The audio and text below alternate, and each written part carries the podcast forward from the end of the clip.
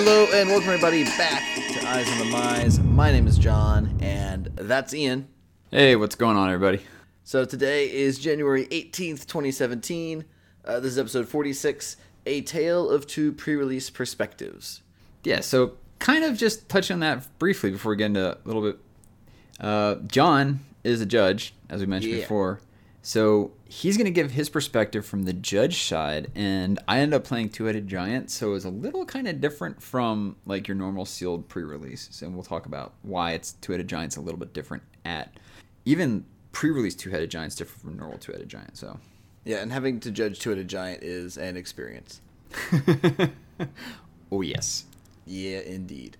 Um, is there anything we wanted to talk about as far as community news before we just jump right into the Ether Vault pre-release?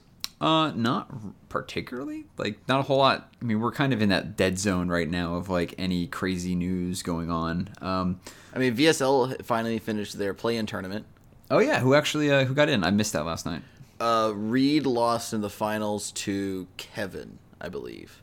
Ah, Yeah. I'm happy it's Um, back though. Can't wait for the full run of uh, VSL. It's good, good stuff. Apparently, they're changing it the format a little bit, so it's not just the whole like ten-person round robin. Huh?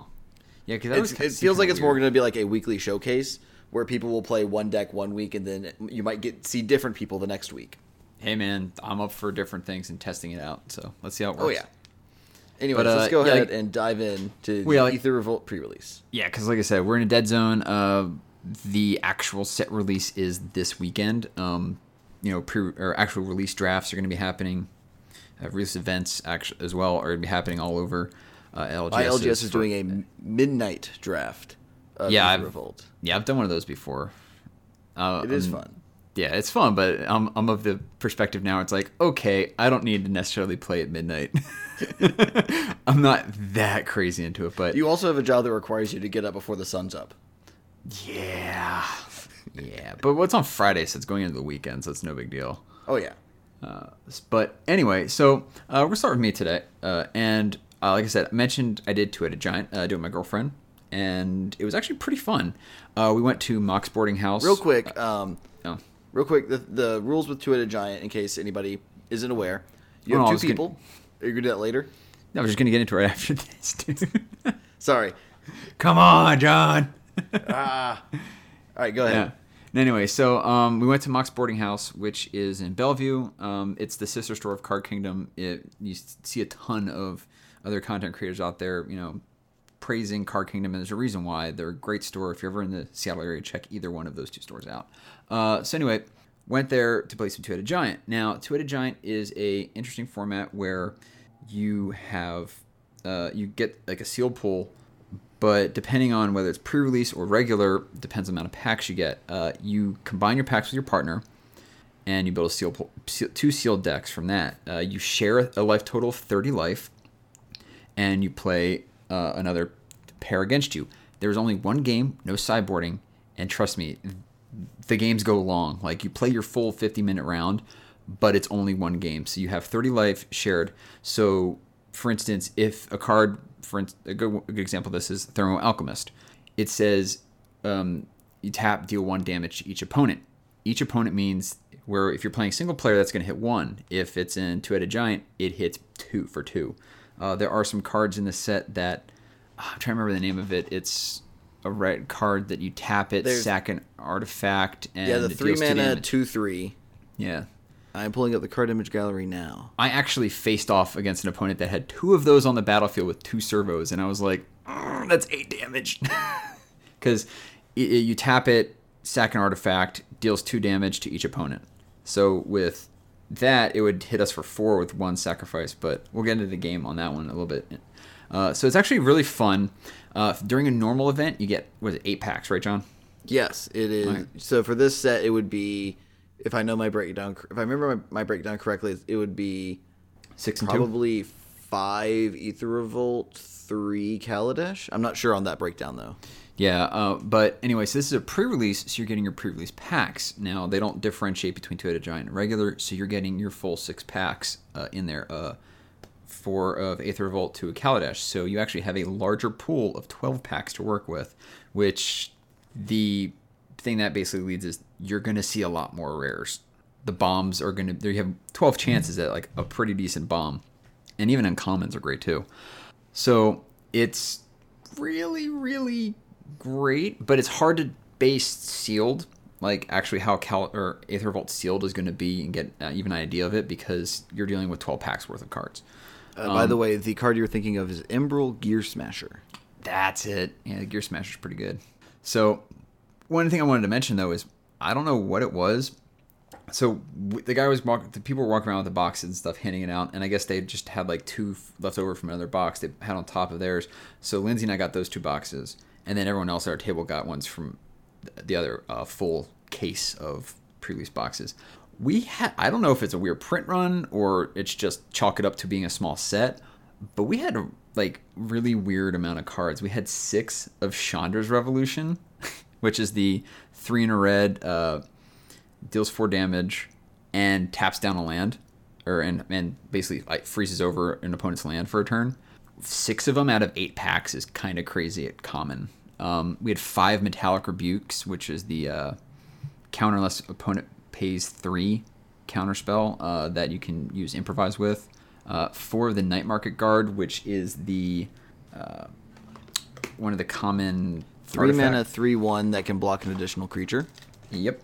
We had four Iron Tread Crusher, which is just your bog standard four mana six six crew three vehicle, and we had four Consulate Turrets, which is the three mana tap you get it three mana artifact tap get an energy, and then you tap pay three energy. It deals two damage to target player. Um, we actually ended up with like so how we laid it out is we like, just looked at our stacks of cards. We ended up with more artifacts overall than black cards, which was kind of weird. Well, But- I, I remember thinking after looking at the set and then reading some of Mark's par- articles that he mentions that Aether Revolt is a much more artifacts matters set than Kaladesh, and the commons really do kind of lean towards that. Um, while I didn't play, I did get a bunch of uh, packs for compensation purposes, and I had several packs where I would open two to three implements or two to three of the automaton cycle, um, and just you just get so many artifacts that it's not it's not even funny. Oh yeah, and I ended up one of my rares was actually or one of my foils was actually like I think the the white uh, implement. So it's just one of those. Obviously, I was like a lot of artifacts, and unfortunately, they weren't amazing artifacts. So it was we didn't really play a whole lot. So we can mention the cards and stuff like that. So we ended up building a not terrible red white vehicles deck um, for Lindsay to play because she kind of does better with the aggro. Usually, we'll give her the aggro deck, and I'll like I'll get the control deck or mid range of the two.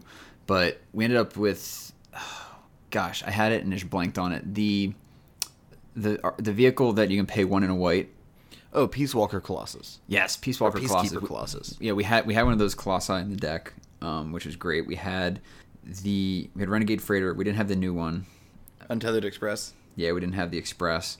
Uh, we had a Fleetwheel Cruiser, which is pretty good. We didn't have any of the really spicy uh, red white uh, gold cards, you know, that would really be like, yes, I'm absolutely playing jamming this in the vehicle deck. We had the I, I can never remember the name of it. It's when when it taps, it deals two damage to each opponent. Is it two damage? The creature? yeah, the creature. It's a three-two. Oh, Spire, uh, Spiral Slot Infiltrator. Yeah, we had an infiltrator, and I we do actually think it's dealing two because it deals one to each opponent. right, but we But had games. giant, it turns into two. we had games where that was crewing up our renegade freighter so it was hitting for a bunch which was great um, and i ended up in a blue green energy-ish deck which was i ended up splashing white for two spire patrol because they're really good plus Yes. there's a lot of flyers like our very our first round we actually faced off and they were just like flyer flyer flyer flyer flyer and i'm like i have no way to deal with these cards so uh, it wasn't actually. It was. It's really fun. Um, so if you ever get a chance to play Headed Giant, I highly recommend it. If you're looking for just a fun, casual kind of thing, uh, it does get kind of weird, like trying to build and piece together two separate, you know, decks from one. It's like, well, this would be great in my deck, but it could also do well in your deck. Uh, but it does slightly better in yours. So here you have it in yours. One thing about our pool was we had a kind of weakish, I guess, even with 12 packs, relatively weak pool. Uh, black wise, our, our most of our rares were black. We had four of them in that, and two of them were the Aetherborn Lord, Oh, the Midnight Entourage. Yeah, we had two of the Entourage, but outside of those two cards, we only had two other Aetherborn in our entire pool.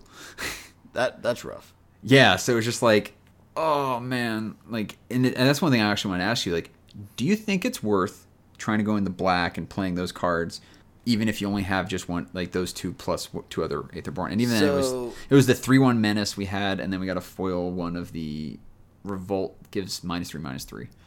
Uh, well, the, the the three mana three two that revolts to kill things is actually just silly good.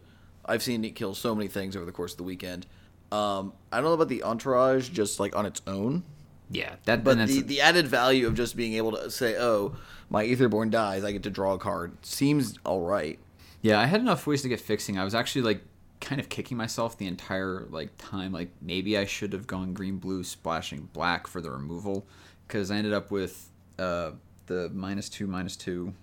Uh, Cruel finality. Yeah, I have I had three of those in the pool, and yeah, it was just one of those like maybe I should have gone with that. I had Tidy Conclusion. I wouldn't have gotten the artifact clause off him, but I did end up using trinket mage a couple Oh, Trophy times. Mage. Oh, trophy mage, yes, not trinket, trophy mage, to grab the uh, scry automaton Ooh, nifty. and an electrostatic pummeler. Yeah, ooh. yeah, like I said, I had an energy deck, so I was basically generating a lot of energy. I had like a, uh, Attune with Aether and two of the, wow, complete, I'm just terrible with names tonight, but the uh, the Scry energy guy, the one three. oh, Aether Theorist. Yes, I had Aether Theorist, two of them, uh, a bunch of other ones. I also had two of the uh, Spire side.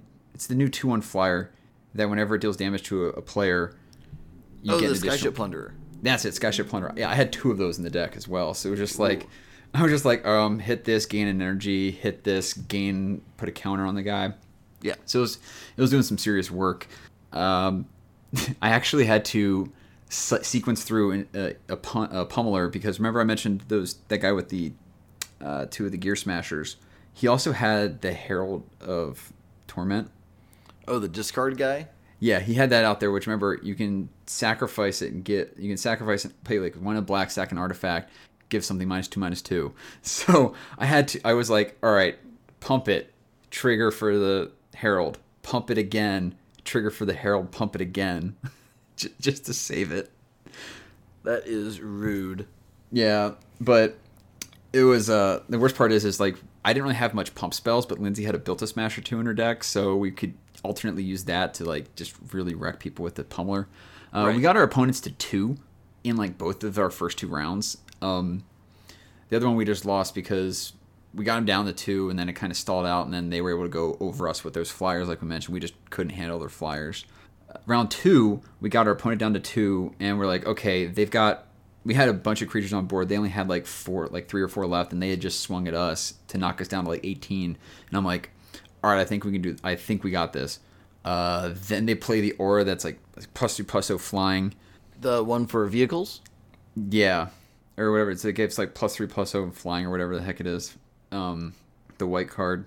trying to think. Um, aerial modification. yes, they, yeah, they played aerial modification on one of their guys, and then they had a larger than life, and I'm like, they had because their their their guys they showed twelve, and that enough was to put them to one over lethal, and I'm like, they had the tricks.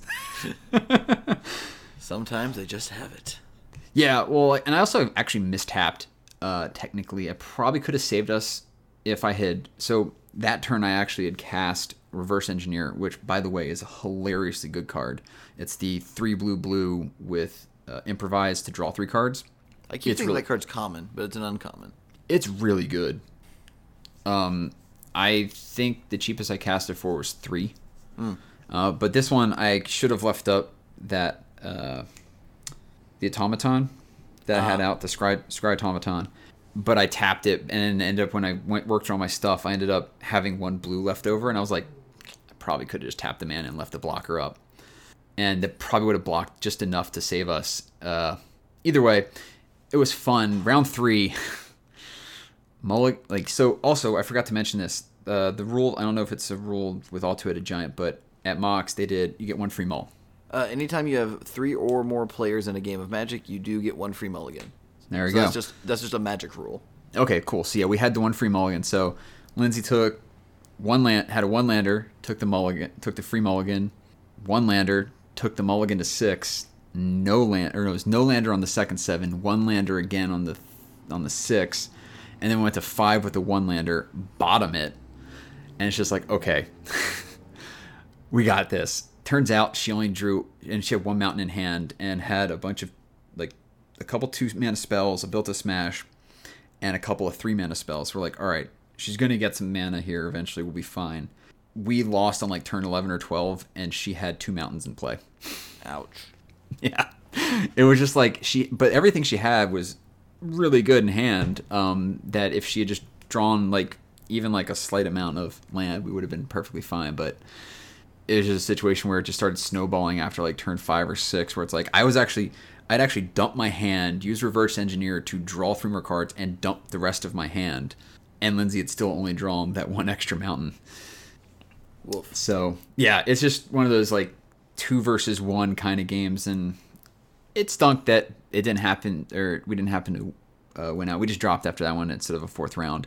Uh, you know, sometimes you go three, Yeah. sometimes you 4-0 it. So either way, I had an absolute blast with her, and I find that it's incredibly awesome to have somebody that I can you know share the game with.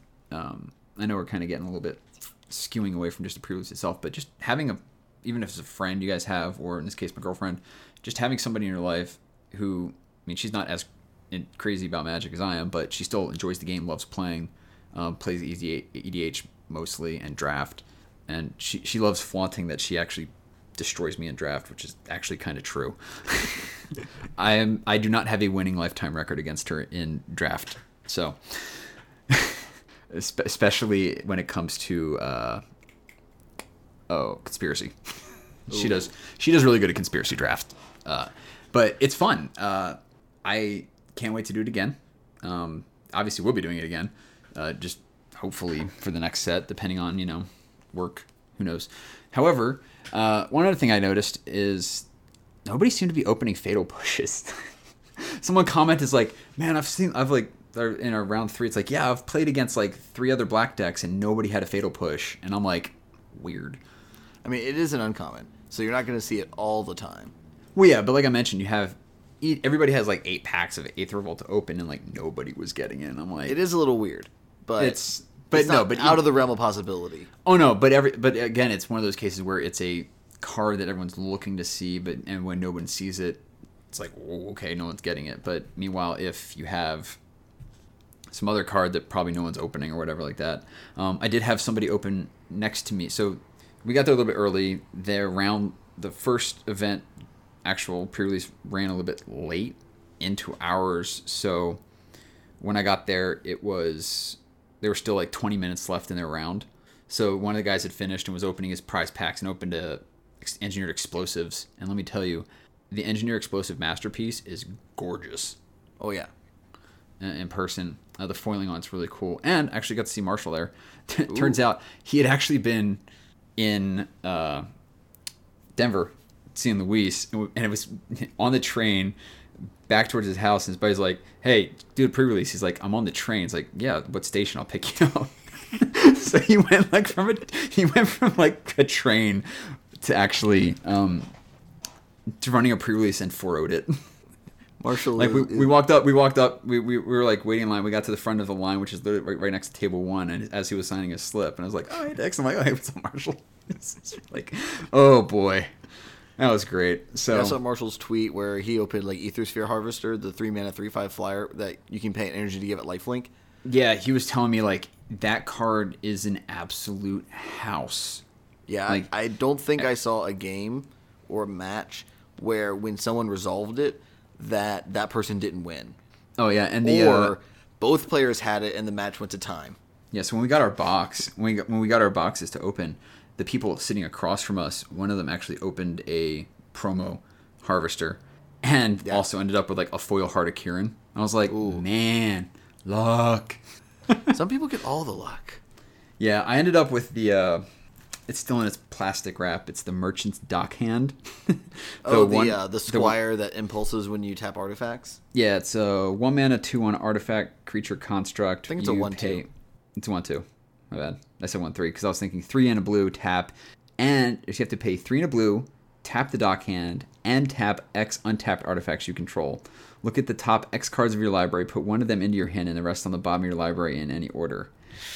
I don't think it's that great, unless um. you unless you're like a token generating deck or have a lot of like implementations or puzzle knots or whatever, and you just like tap in response to something. It just felt slow.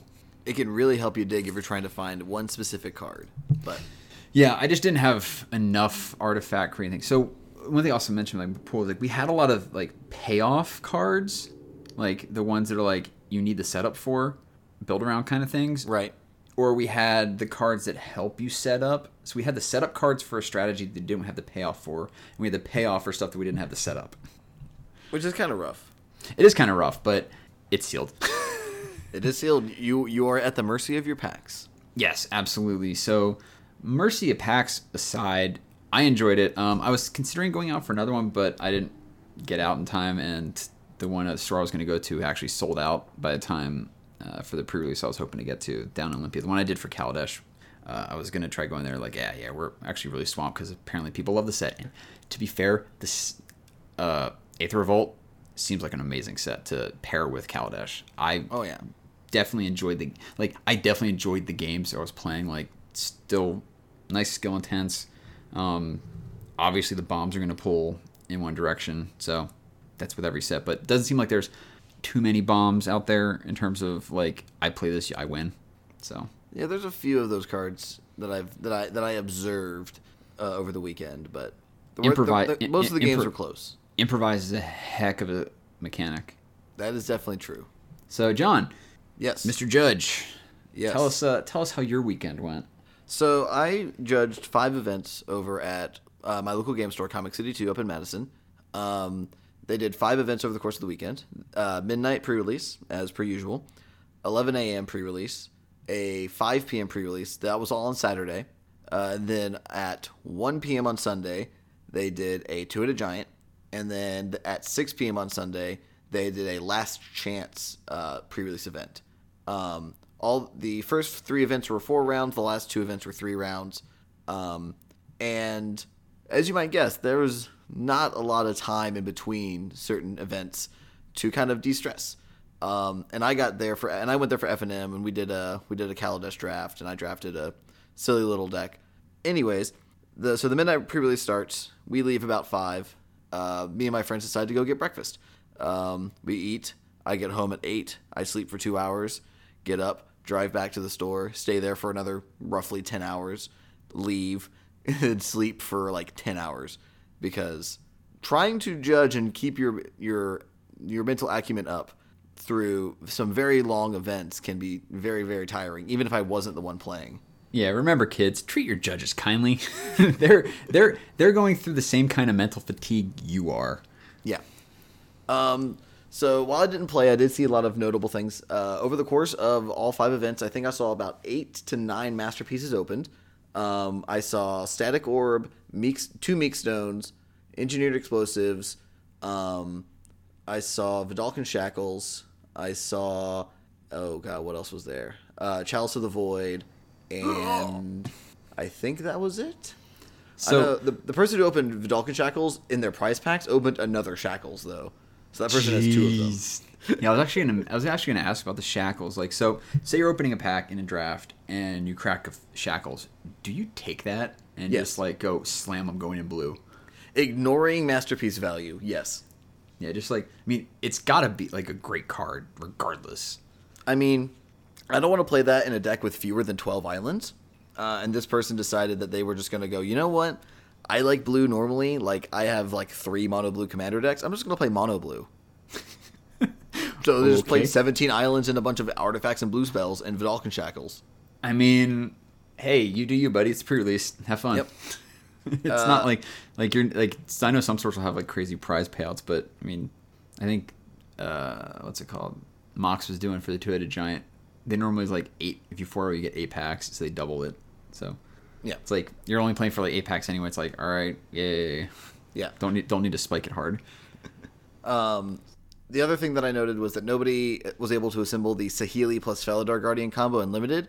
Uh, got really close because there was one guy who opened Saheeli out of a Kaladesh pack and then um, Spirebluff Canal out of a, their last, their other Kaladesh pack, and they were like, "Come on, Felidar Guardian," and they didn't open a single one. Ah. It was that was the closest that I think anybody got to actually opening that specific combo in limited. I had seen pe- I had seen people posting on social media like uh, for their pre-release things. It's like we're doing this, and they're post like the Saheeli with the Felidar Guardian. I'm like, yes, come on. Oh, yeah. Um, as a judge, one of my one of the biggest concerns that I have is making sure that when rounds go to time, that players finish their matches after that. Um, for those of you who don't remember, for don't don't know, uh, every round is 50 minutes. At the end of that, your judge is going to say time is up in the round. Active player finished the turn. You have five additional turns. Um, and I think I only had two rounds the entire weekend not go to time. Um, but that tends to happen at pre-releases and sealed a lot. Um, although there were lots of times where I just saw people get run over by vehicles or very aggressive starts in this format. Um, like the red decks seem to be very, very aggressive and very, very quick. Uh, the vehicles are also really good. Like Untethered Express, let's be real, it's it's a hard card to deal with if you don't have the ability to do so. It's probably the mythic uncommon of the set for sure. easily, easily. Um, the there are a lot of interesting things that did happen though, um, because also as a judge, I get called for rules questions a lot. Um, one of the most interesting ones was um, during the two-headed giant event. I had someone call me over and go, uh, "Judge, uh, can I use this card?" They're pointing in their hand on the crew ability, and they had a disallow in their hand. And the, and disallow is one blue blue instant counter target spell activated or triggered ability. And the answer to that question is yes. And what happens when you counter the crew ability? Well, you tapped your creature, and the vehicle is not going to become a creature this turn. Yeah, I actually had a judge question where I was.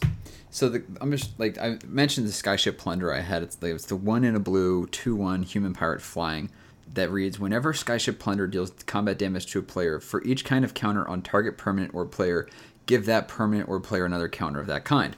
So at the time, the only counters were on my opponent's creatures. Uh, when I was swinging in with it, uh, just chipping in for some damage, and I, I just like called a judge. I'm like, I can target myself and get zero counters, additional counters. And the judge is like, yeah. Yeah, because uh, note that card as well as Malf- Maulfist Revolutionary, which has the same ETB, which has the ETB of that effect.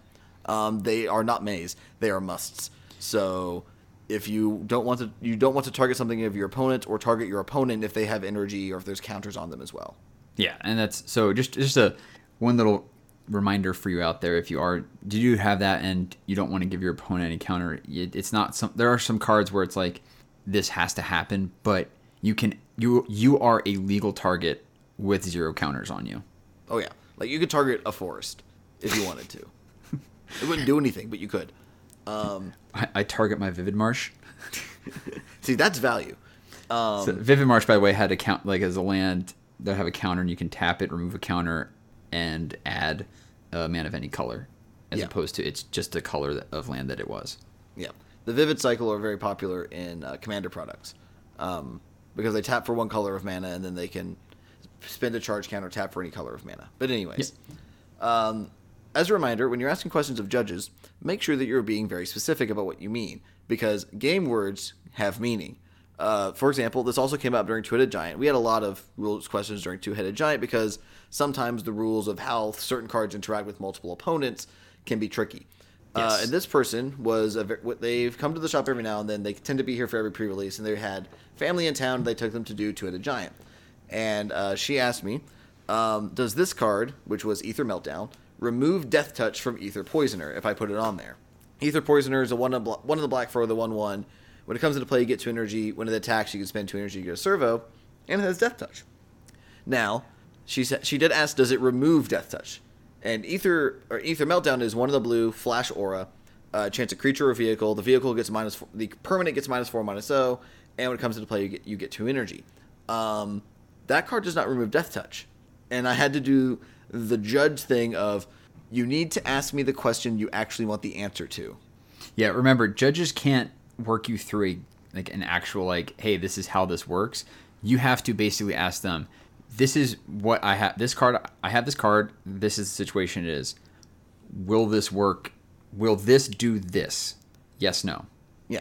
And the answer I told her was the answer to your question is no, because it doesn't remove Death Touch. And I told her after the game, because again, I'm not allowed to give play advice, and you shouldn't if you're observing a game. Said you, the, no. The question you needed to ask is: Does a creature with zero or less power with Death Touch deal combat damage? And the answer to that question is no, because if a creature with Death Touch has zero or less power, it won't deal combat damage, so its Death Touch won't care because it didn't deal any damage. Yeah, basically the same thing kind of happened with me when I was talking to the judge uh, about my uh, pillager question. Is I was kind of like going through it, and they were kind of like leaning in, like, eh, eh, and then I'm like, I'm a legal, t- like, I am a legal target. I will give myself zero counters. Correct. Yes. Make sure you phrase them as yes or no questions. Yeah, and that, that's how I was like, yeah. So this is this. I mean, I can attack with this. I don't have any counters on it. My opponent has counters. I don't really like want to give them counters. I technically am a legal target for this. I will get zero counters. And like, yes, you are a legal target. I'm like, all right, sweet. Oh yeah. Um, now I did have something happen because most of our I had most of my judge calls happen on Sunday because it was a long weekend. It was a long day, and uh, this is a situation that happened, um, which reminds me of the number one magic rule. That's not really a magic rule. Is that always keep track of you and your opponent's life totals. Um, doesn't matter if they're keeping track. Always keep track for yourself, specifically using pen and paper. Because Yes. I was watching one of the games. Uh, this was late in the round. Uh, time was going to be called in about 15 minutes. And player A and player A was keeping life totals on die. Um, and they had a little, they had an empty dice box that they were using as a kind of like a little stand for their die, which they were using to keep their life total. And then a die to the right of it using to keep their opponent's life total. Player B was not keeping either life total via any means noticeable. Oh no. And we had a life total discrepancy. Oh boy. That's Um, yeah. So I, I just want to say, I actually, when I first started playing again, I was like, oh, cool, these spin down counters are so cool. I'm just going to use this for this. And then as soon as like, you should really use pen and paper, I'm like, why? And it's like, well, first of all, boop. And they like knocked my life counter. I'm like, oh my God, that's an amazing point. Yeah. And uh, the situation that happened is that player A won game one, and they were in the middle of game two. Uh, and player B was attacking their opponents, had attacked their opponent several times. They had a combo in play, and player A had cast a few non creature spells. Um, and they had a Midnight Oil in play. And player A thought that Midnight Oil's trigger was remove two counters, draw an extra card, lose a life. Not lose a life when you discard a card. And so he had said, well, I'm going to change my life total back up because I've been losing life. Uh, and then, and the life totals at the time were player A had himself at 15 or at 12 life, and play, he had player B at six. The problem with that is that player A apparently had not been attacking player B's life total that much. So we had a life total. So that was the the kind of onus of the life total discrepancy. Yeah, And as a judge, I will default to the person who has pen who has life totals recorded on pen and paper. Didn't have that. I have to lean on the person who had the life totals lined up and tried to recreate life totals based on cards in graveyards and cards that were in play. Um, and that was going to be much much harder because I was basically going to be going, look, this is what I've seen the entire day because uh, player A had been there the entire day, had been keeping their life total with their d20 on top of this of, of this empty dice box, and I'm going to lean on the fact that they have done this consistently the entire weekend. And player B was upset about that. Uh, player B was in was in a winning position, um, and he thought that player A should be at a lower life total than 12.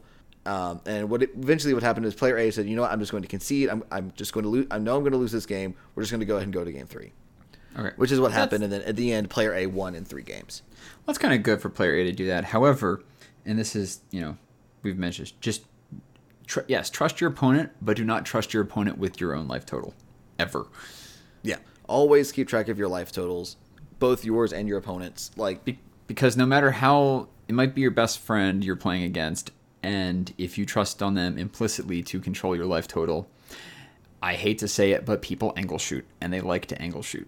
yeah, uh, don't don't B, don't put yourself in a position to be angle shot. The only thing about player B, which was is, it's not a knock against them, uh, they admitted that they mostly played casually. They weren't used to tournament play, um, and hopefully that this little was a little bit more of a, of a reminder that oh, this is something that can happen. It can come up. I should keep track of life totals myself. Um, and unfortunately, that's what happened. Um, if this wasn't a pre-release, I probably wouldn't have been as lenient. Um, same with several of the people who asked me questions over the weekend. Like for the player who asked me, um, "Does Aether Meltdown remove Death Touch?" I would, if this was a PPTQ or if this was a P, or if this was a GP, I would have said no, it doesn't, because at that level, that's a different rules enforcement level. It's not regular. It's not a pre-release. You have there are different rigors for that Now, basically. so I, have, so I have a question regarding this kind of thing. Could the player who could player B who was not keeping track of their own life total potentially be given a warning in a more you know competitive setting because they're failing to maintain they're failing to track their board state? I guess you could say like life totals. Um, that- I don't think life totals count as a board state um, violation. Um, I'm sure that there is some sort of warning that you could give them, but I'm not sure what it is. Um, that would be a question for a judge who's who has actually judged GPs and has judged those comp and plus level events. Well, there you um, go. There's something that there's something you can ask. Exactly. uh, but but it's just one of those things. Like I mean, I feel I mean I feel like this judge would give at least if there is no rule would give a stern like you need to track your own life totals. Yeah, kind of. Because again, the judges are always going to default to the person who has the life totals written down, and if there's a discrepancy, the players can try to talk through them.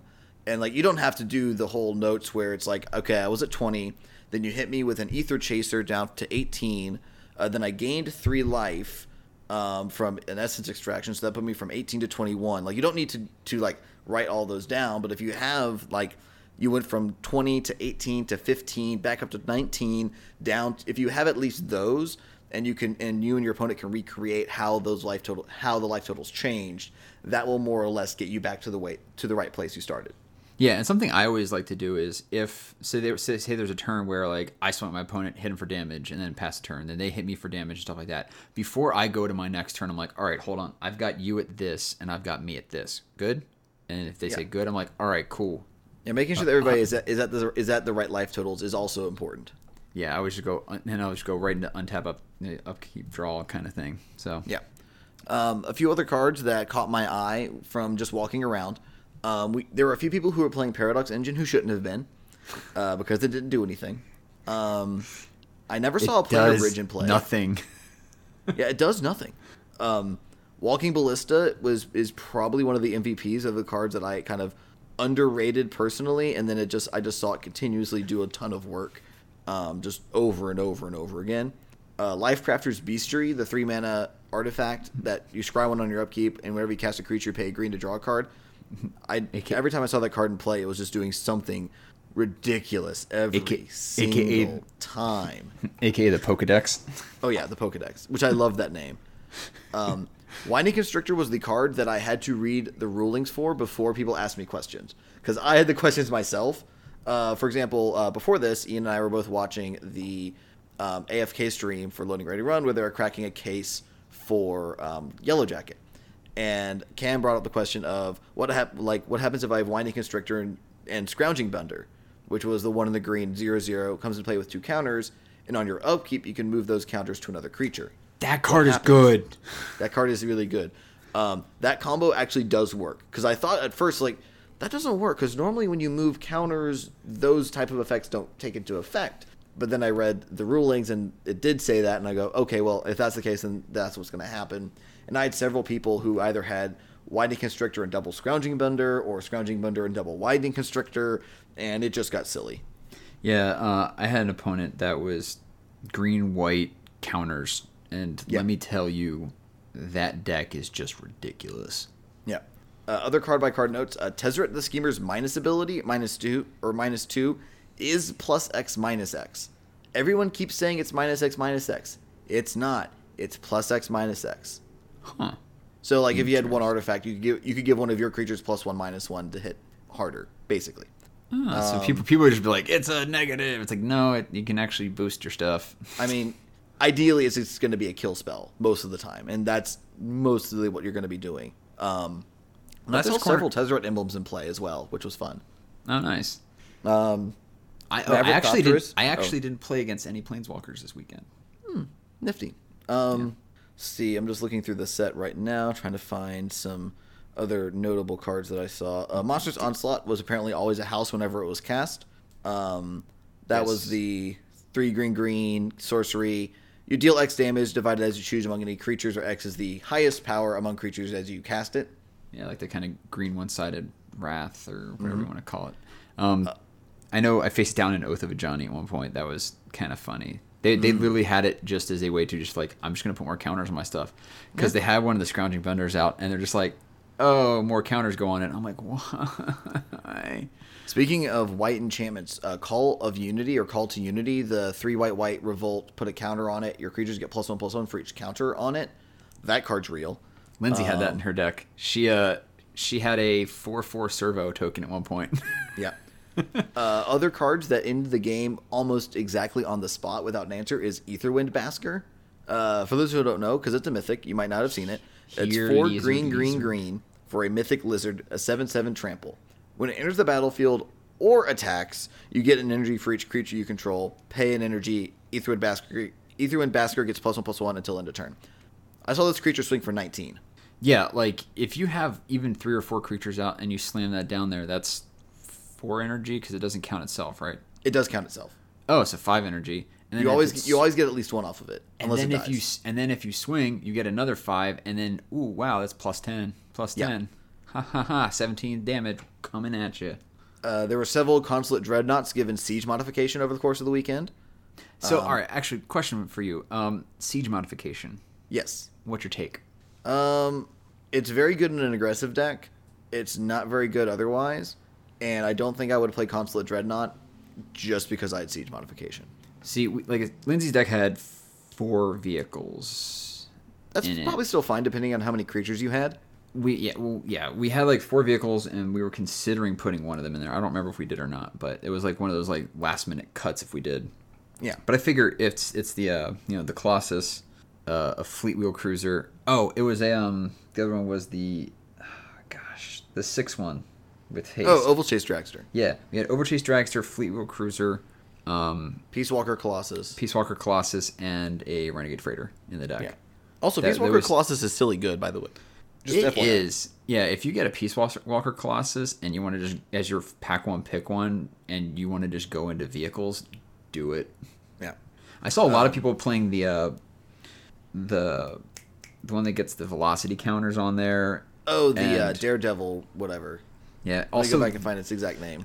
also the one that when it attacks, you untap a creature, so you basically just give your crew vigilance. So, the, so the first vehicle was Daredevil Dragster, and then the second one was Mobile Garrison.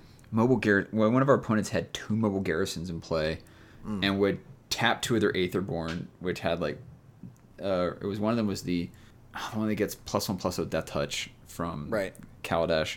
So they would tap it to crew it and then untap it and it's just like I can't block. Like they have a blocker and they're attacking and it's uh Yeah.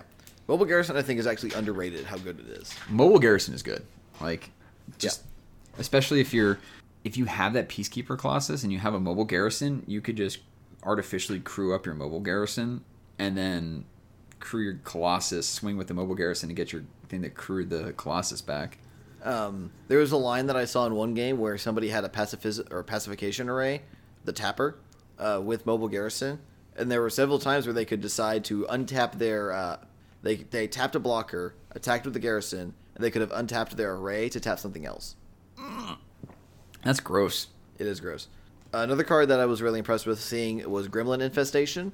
I think there are a few people still kind of cold on it because it costs four mana, but I think that card is just good. Which one's that one again? It's the it's the stab wound on artifacts. Oh yeah, I thought that's what it was. Okay. Yeah, Yeah, I and when it dies, and when the artifact dies, you get a two-two. I mean, that card's Um, fine. Yeah, for like two-headed giant, I don't think I think we had one in our pool. We just didn't play it because Yeah. it's one of those.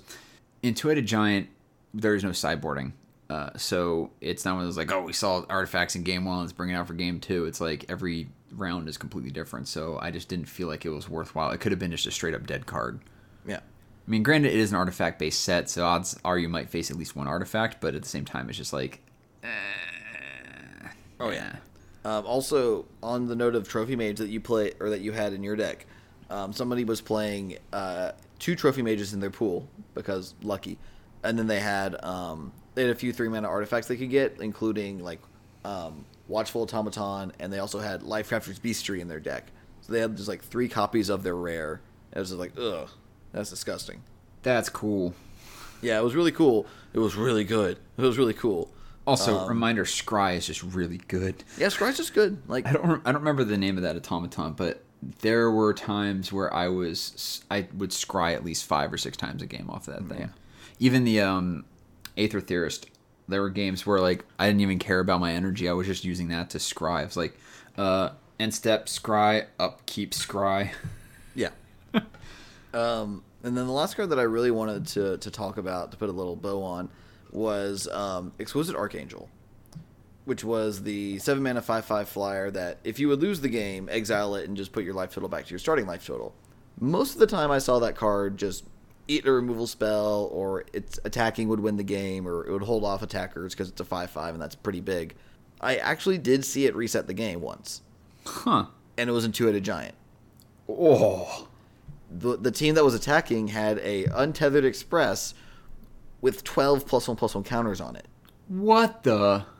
yeah oh my gosh, that is insanity. the only reason that the other team was able to survive was because they landed the pacifi- pacification array to tap the untethered express That's bananas. oh yeah it was ridiculous um, it was the only time i saw Oh it reset the game but it was it was kind of silly That is one heck of a way to reset the game. Granted, No, they yeah. still that that team still ended up losing because they just couldn't draw enough blockers for their opponent, um, for their opponent's attackers. Well, But yeah, it was it was interesting to just see it actually just actually reset the game once, and it was fantastic. Yeah, I mean, I this definitely seems like fun. I definitely want to try. Like, I'll, I'll probably be doing it a couple things online of just since they're not actually doing uh, pre-release events anymore online. And to be perfectly honest with you, thank goodness for that one. Yeah, it kind of it was kind of silly that that Moto would get the the pre-release like the week of the release or the week after the release. It was the week. It was like the week after the release. Like the you'd have Yeah. like the cards would be out on paper. You'd have to wait a week, and then I know people are trying to test for Pro Tour would have like only a week to test with the cards online, and there's like, nah, we're just gonna move it up. But I might try a sealed or two because sealed seems like it's actually going to be pretty fun in this format. Yeah, I'm excited to to draft this format to see how different it is from Kaladesh. Um, Uh, I don't remember the person's name, but I know they are on Team Hareruya, and uh, I saw the Hareruya English account retweet them saying like they've been doing a ton of drafts of it uh, in prep for the Pro Tour, and they're saying that it feels completely different from Kaladesh. So who knows We'll if that's see. just one corner case or not, but people seem to be enjoying the draft so far. So Like I don't because I had the initial read on Renegade Map, uh, which also everybody misplayed that too, thinking it came into play untapped, which it doesn't. It comes into play tapped. Um, the one where you can pay where it's one to cast and you can tap and stack it to get a basic land put into your hand. I thought that that was like the second coming of Attune with Aether, where you could have more different three color decks. Um, I'm not sure if that's the case yet. Um, I really need to see how the vehicles change everything because with everybody saying that you know Kaladesh was an incredibly fast format, I feel like it tended more towards the middle, um, and I'm interested to see if Aether Revolt either speeds it up or slows it down. yeah, I actually lucked out. Had Aether Hub in my deck, so that'd be kind of fun. Oh yeah. Granted, Attune with Aether is much better when you have like the energy payoff cards, whereas Renegade Map is really good if you have Improvise or if you have Revolt things you care about. Um, Oh, but oh, I'm totally. I'm intrigued at at the very least to see uh, where this format ends up. Yeah, it's definitely something I know John and I are definitely going to talk about and draft a bunch, and we'll definitely talk more as the format develops. Um, I honestly can't wait. To, I forget, is SCG doing an event this weekend? I think they usually do. They usually do, but I know that they recently had a cutback on their events, so I am unsure if there's an SCG event today or this weekend. Huh. Interesting. But yeah, Uh, they I'm definitely. one of the big things that they did is they went to a uh, a different. They're, they're instead of doing three seasons a year, they're doing two seasons, uh, and there is an open this weekend. Yes, on, Columbus. in, in Columbus. yeah, okay, so I'm definitely going to be looking forward to that and seeing what It, comes it's the out one of- where your where their playmat is banned. For those of you who don't know, um, Oh, yeah. Oh all God, I open- forgot about- most opens and GPs have their own playmats. Uh, in this case, uh, the the playmat for SCG Columbus is Smuggler's Copter. I think that's just Star City Games' open playmat period for season one. Yeah, your your your playmat is banned. Sorry for anybody who goes to do a standard open uh, event. You you have, admittedly, it's really good art, but your card your playmat is banned. Well, not your playmat, your card. It's Yeah, you it's- can play the playmat, uh, but somebody will give you dirty looks. I'm sure. I mean, you can't really blame them though at that point because it's just like yeah, it- really can't like. we we did talk about this the other week with how it came out of nowhere, but Yeah, I'm but I am really excited to see um, if because one of the things I've been noticing a lot of people are saying is like the Aetherworks Marvel decks aren't dead; they're just weaker. And I want to see if they're just like, all right, are we still going all in on the Aetherworks plan, or is that just kind of a side plan? Because Ulamog is still a card. Well, the big thing that I noticed that that everybody's been hinting or ho- not even hinting at, just talking about, is that when they banned Eye of Ugin, they wanted to. They didn't want to nuke the Eldrazi deck out of orbit. They just Right. wanted to make it weaker than it was, and they succeeded. Eldrazi Temple still lets you do like turn two Thought-Knot Seers, but it doesn't let you get a turn three or turn four win. There's Um, a there's a reason Noble Hierarch's a sixty dollar card again. it's being played in Infect and Bant Eldrazi.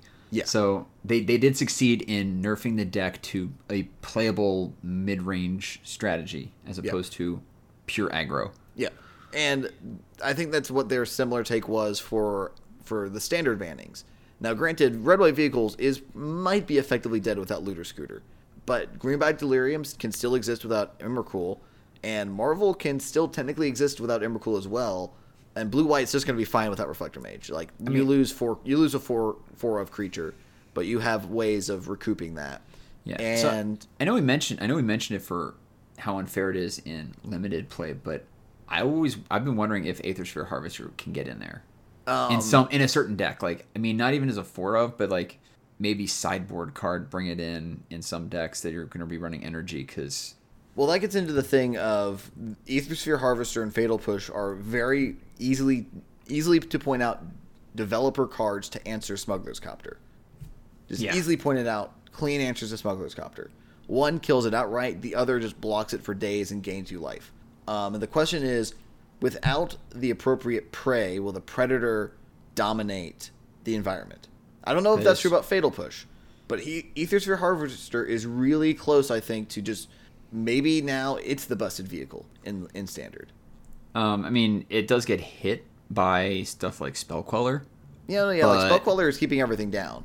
But I'm saying like this is it, it could be like something you might want to bring in out of your sideboard is okay I see spell quellers let me you know It might also be the first real control vehicle. Yeah, I mean, just always have something on the board and you know threat of activation and crewing it up, and then I mean there were Temur energy mid range decks last Yeah. standard, so this feels like something that can you know get in there and just you know have a spare energy or two lying around to you know give it that life link. Yeah. So it'll be interesting to see to see how standard develops from here as well. I'm Um, excited. Also, another thing to point out for as far as the standard bannings, I know we're getting a little. We've we've kind of closed the book on our pre-release pre-release thoughts. Um, they couldn't ban Spell Queller because every broken combo in standard loses to Spell Queller. Yeah, that is true. Crackdown Crackdown Construct, the one that combos with Fumarole, is four mana. Marvel is four mana. Like all the broken things, all the silly combos in standard, all lose to Spell Queller. I need to see what decks out there to, to build for game day. I'm sure. I think Pummeler is still going to be fine. I haven't actually sat down and really thought about what my changes are going to be. Um, the, the the first card on my radar for ads into the Pummeler deck for people who may be who might be curious um, is let me. It's uh, Invigorated Rampage, I believe, is the name of the card. Um, it is the it's an uncommon. Uh, yeah, Invigorated Rampage. One in the red, uncommon instant. Choose one. Target creature gets plus four plus zero and gains trample until end of turn, or two target creatures each get plus two plus zero and gain trample until end of turn. yeah, seems legit. I don't know if it's got the legs enough to make it, I don't even. but it's at I mean, least interesting enough to um, to make me consider it. Yeah, I don't even know if it's still going to be decent in terms of like just around. I, I don't even know if I want to move that deck more towards a mid range style, but we'll see. Oh, did you happen did you happen to see any of the like the durable handicraft or not durable handicraft the one uh, uh the mythic that generates you know diff- additional vehicles and stuff like that. Oh, which which one are you talking about? The or the the one that you put it on an artifact and it copies it on, on the oh, mechanized production. I saw one in play on a servo, uh, but the player was unable to keep it around basically because uh, So- their opponent was constantly attacking in, making them chump with their servos. So game three, so round uh, game three, the one that we lost uh, when Lindsay wasn't drawing lands, uh, our opponent put that on a snare thopter. Well, see, that's going to end the game before mechanized production even wins. yeah, that. So remember, snare thopter is the three-two flyer with haste. Yeah, that's just So, like, they're like literally something getting- you put on that's good. That's not even something like you put on that's bad. No, no, they were just like, all right, snare thopter hit you for three mechanized production. I'm like, oh no, next turn hit it for six, next turn hit for nine, and then I'm just like, yeah, we lose. No, no. The point is you put it on a bad artifact. They don't want to kill. oh no, they went they went hyper aggressive with it, and I had to say, I was like, yeah, it's fun. I don't I would- blame them. I would have done it too because that's hilarious. So Yeah, that is that is a, a, a lot of damage headed your way. Hasty damage too. So Jeez. Anyways, um, if that's it, I think we're gonna just go ahead and call it a call it an episode there. yeah, I mean, we had I had a great fun time at the one pre-release I went to. I know John worked his butt off at his five events, uh, and remember, kids, treat your judges nicely. Yeah, be They're nice to your in it. judges. especially like even if you're like a GP or something like that. Remember, you're like, oh my god, it's round nine. Blah blah. blah. Like they've been running around for nine rounds. Like you've been doing the mental math. They've been doing like physical running around. Yeah, and they might get a round off here or there. Yeah. So, So like, be nice to your judges. yeah. So anyway, I had a blast in my pre-release. I'm sure you did. I had a lot of different well. side of things as well. So It was Good it was times. interesting not playing, but I enjoyed it either way. yeah. All right. So Ian, where can people find you on the social medias? You guys can find me on Twitch at twitch.tv slash Dix or on Twitter at DixonIJ. That's D I X O N I J. So, John, where can they find you? You guys can find me on Twitter at jwiley129. I'm also on Twitch at that same handle. If you see me trolling around a chat room, don't hesitate to say hi. If you want to reach the podcast directly, you can do so at eyesandthemise at gmail.com. Or, well, that's that's the email. On Twitter, it's at eyesandthemise. Salvaged it. Got there. Yeah. Um, if you want to leave us a review, please do so. We love to hear your feedback and how we can make the show better for you all. Thank you all so much for tuning in, and we'll talk to you all next time.